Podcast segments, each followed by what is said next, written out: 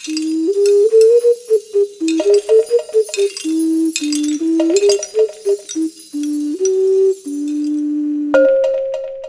Annelien. Dag Janine. Wij zijn hier weer samen voor bordje nummer 22 van onze podcast Van een mooi bord kun je niet eten. Ja, en ik heb er nu één bij dat wel een favoriet van mij is. Hmm. Sta je daarmee toevallig te poseren op onze profielfoto? ja, toen hebben we er allebei één gekozen die we graag zagen. Ja. Het is toch grappig hè, dat je zo een, ergens een voorkeur toch um, ontwikkelt. En dan vraag ik me wel vaak af, waarom nu? Nu, bij mij wisselt het wel. Het kan over x tijd weer een andere zijn. Het is niet altijd hetzelfde. Maar deze fascineert me wel heel erg. Vertel, kun jij zeggen wat, wat we zien? Uh, ik zie een bordje. Ja. Met een klein bordje in. Of toch ook een platte cirkel. Um, daarop staat een tekening en het lijkt ook een afdruk van iets. En aan de rond staat Soha Kering. Met stempeltjes. Schakering. Schakering. Ah ja, de, ik zie de, de overdwijnt een beetje achter de cirkel. En gele, gele stippeltjes. Een, een ja. rij gele stippeltjes. Ja. Waarom is dit jouw favoriet? Um, het is een bord dat, dat diepte uh, geeft. Je, je gaat van de buitenrand naar de stempelde letters en je gaat dan naar dat binnenste schijfje en daarop zit weer een laag en daarop zit weer een laag. En daar ontstaat iets heel uh, spannend, vind ik. Um, en die laag, die laatste laag fascineert me wel. Precies alsof dat laagje glazuur daar kantwerk is. Ja, ik, daarom dat ik dacht dat het een soort afdruk van iets was. Ja, en dat is niet. Ik heb dat niet gemaakt, dat is ontstaan.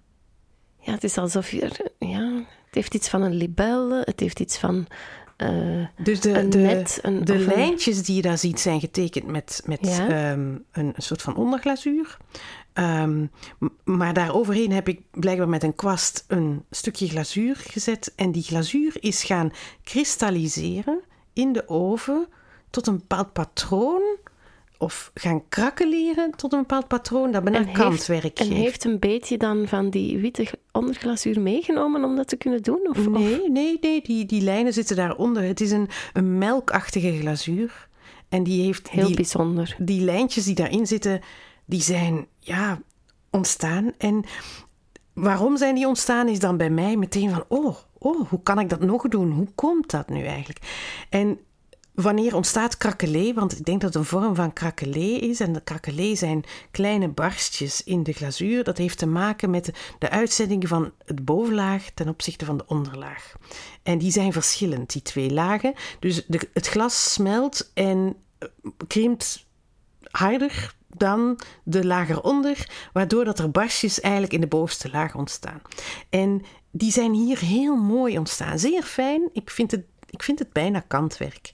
En um, ik denk dat het nooit op klei gebeurt, omdat mijn schijfje waarop het is gebeurd geen, geen gewone klei is. Maar een terra sigillata restje is, die onder in een pot is blijven liggen, opgedroogd is en dus een schijfje is ontstaan. Ik heb blijkbaar het schijfje heel voorzichtig toch heel kunnen houden en op het bordje kunnen leggen. Maar als je goed kijkt naar het schijfje, heel dichtbij, dan zie je haarscheurtjes erin. Dus Ja. het is aan het barsten gewoon. Maar het heeft wel... Ik vind dat het een, zo qua textuur en qua uitzicht, omdat het ook wat bruiner is, zo bijna perkament eh, suggereert. Ja, ja het is ehm, een mooi bezonken eh, schijfje. Ehm, maar hyper ehm, gevoelig, want ik zie er echt barstjes in. Dus ik denk dat het ook niet de eeuwigheid dat gaat doorstaan.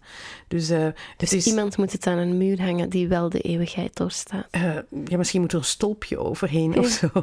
Of, eh, want natuurlijk, de, de luchtvochtigheid heeft invloed, ook al is het gebakken. Ik, ik denk dat het een beetje ehm, ja, door de luchtvochtigheid of door de UV-straling zou kunnen worden afgebroken. Dus het is, het is niet voor de eeuwigheid. Dit is een hele fragiele. Dus ehm, Het is ook de eerste keer.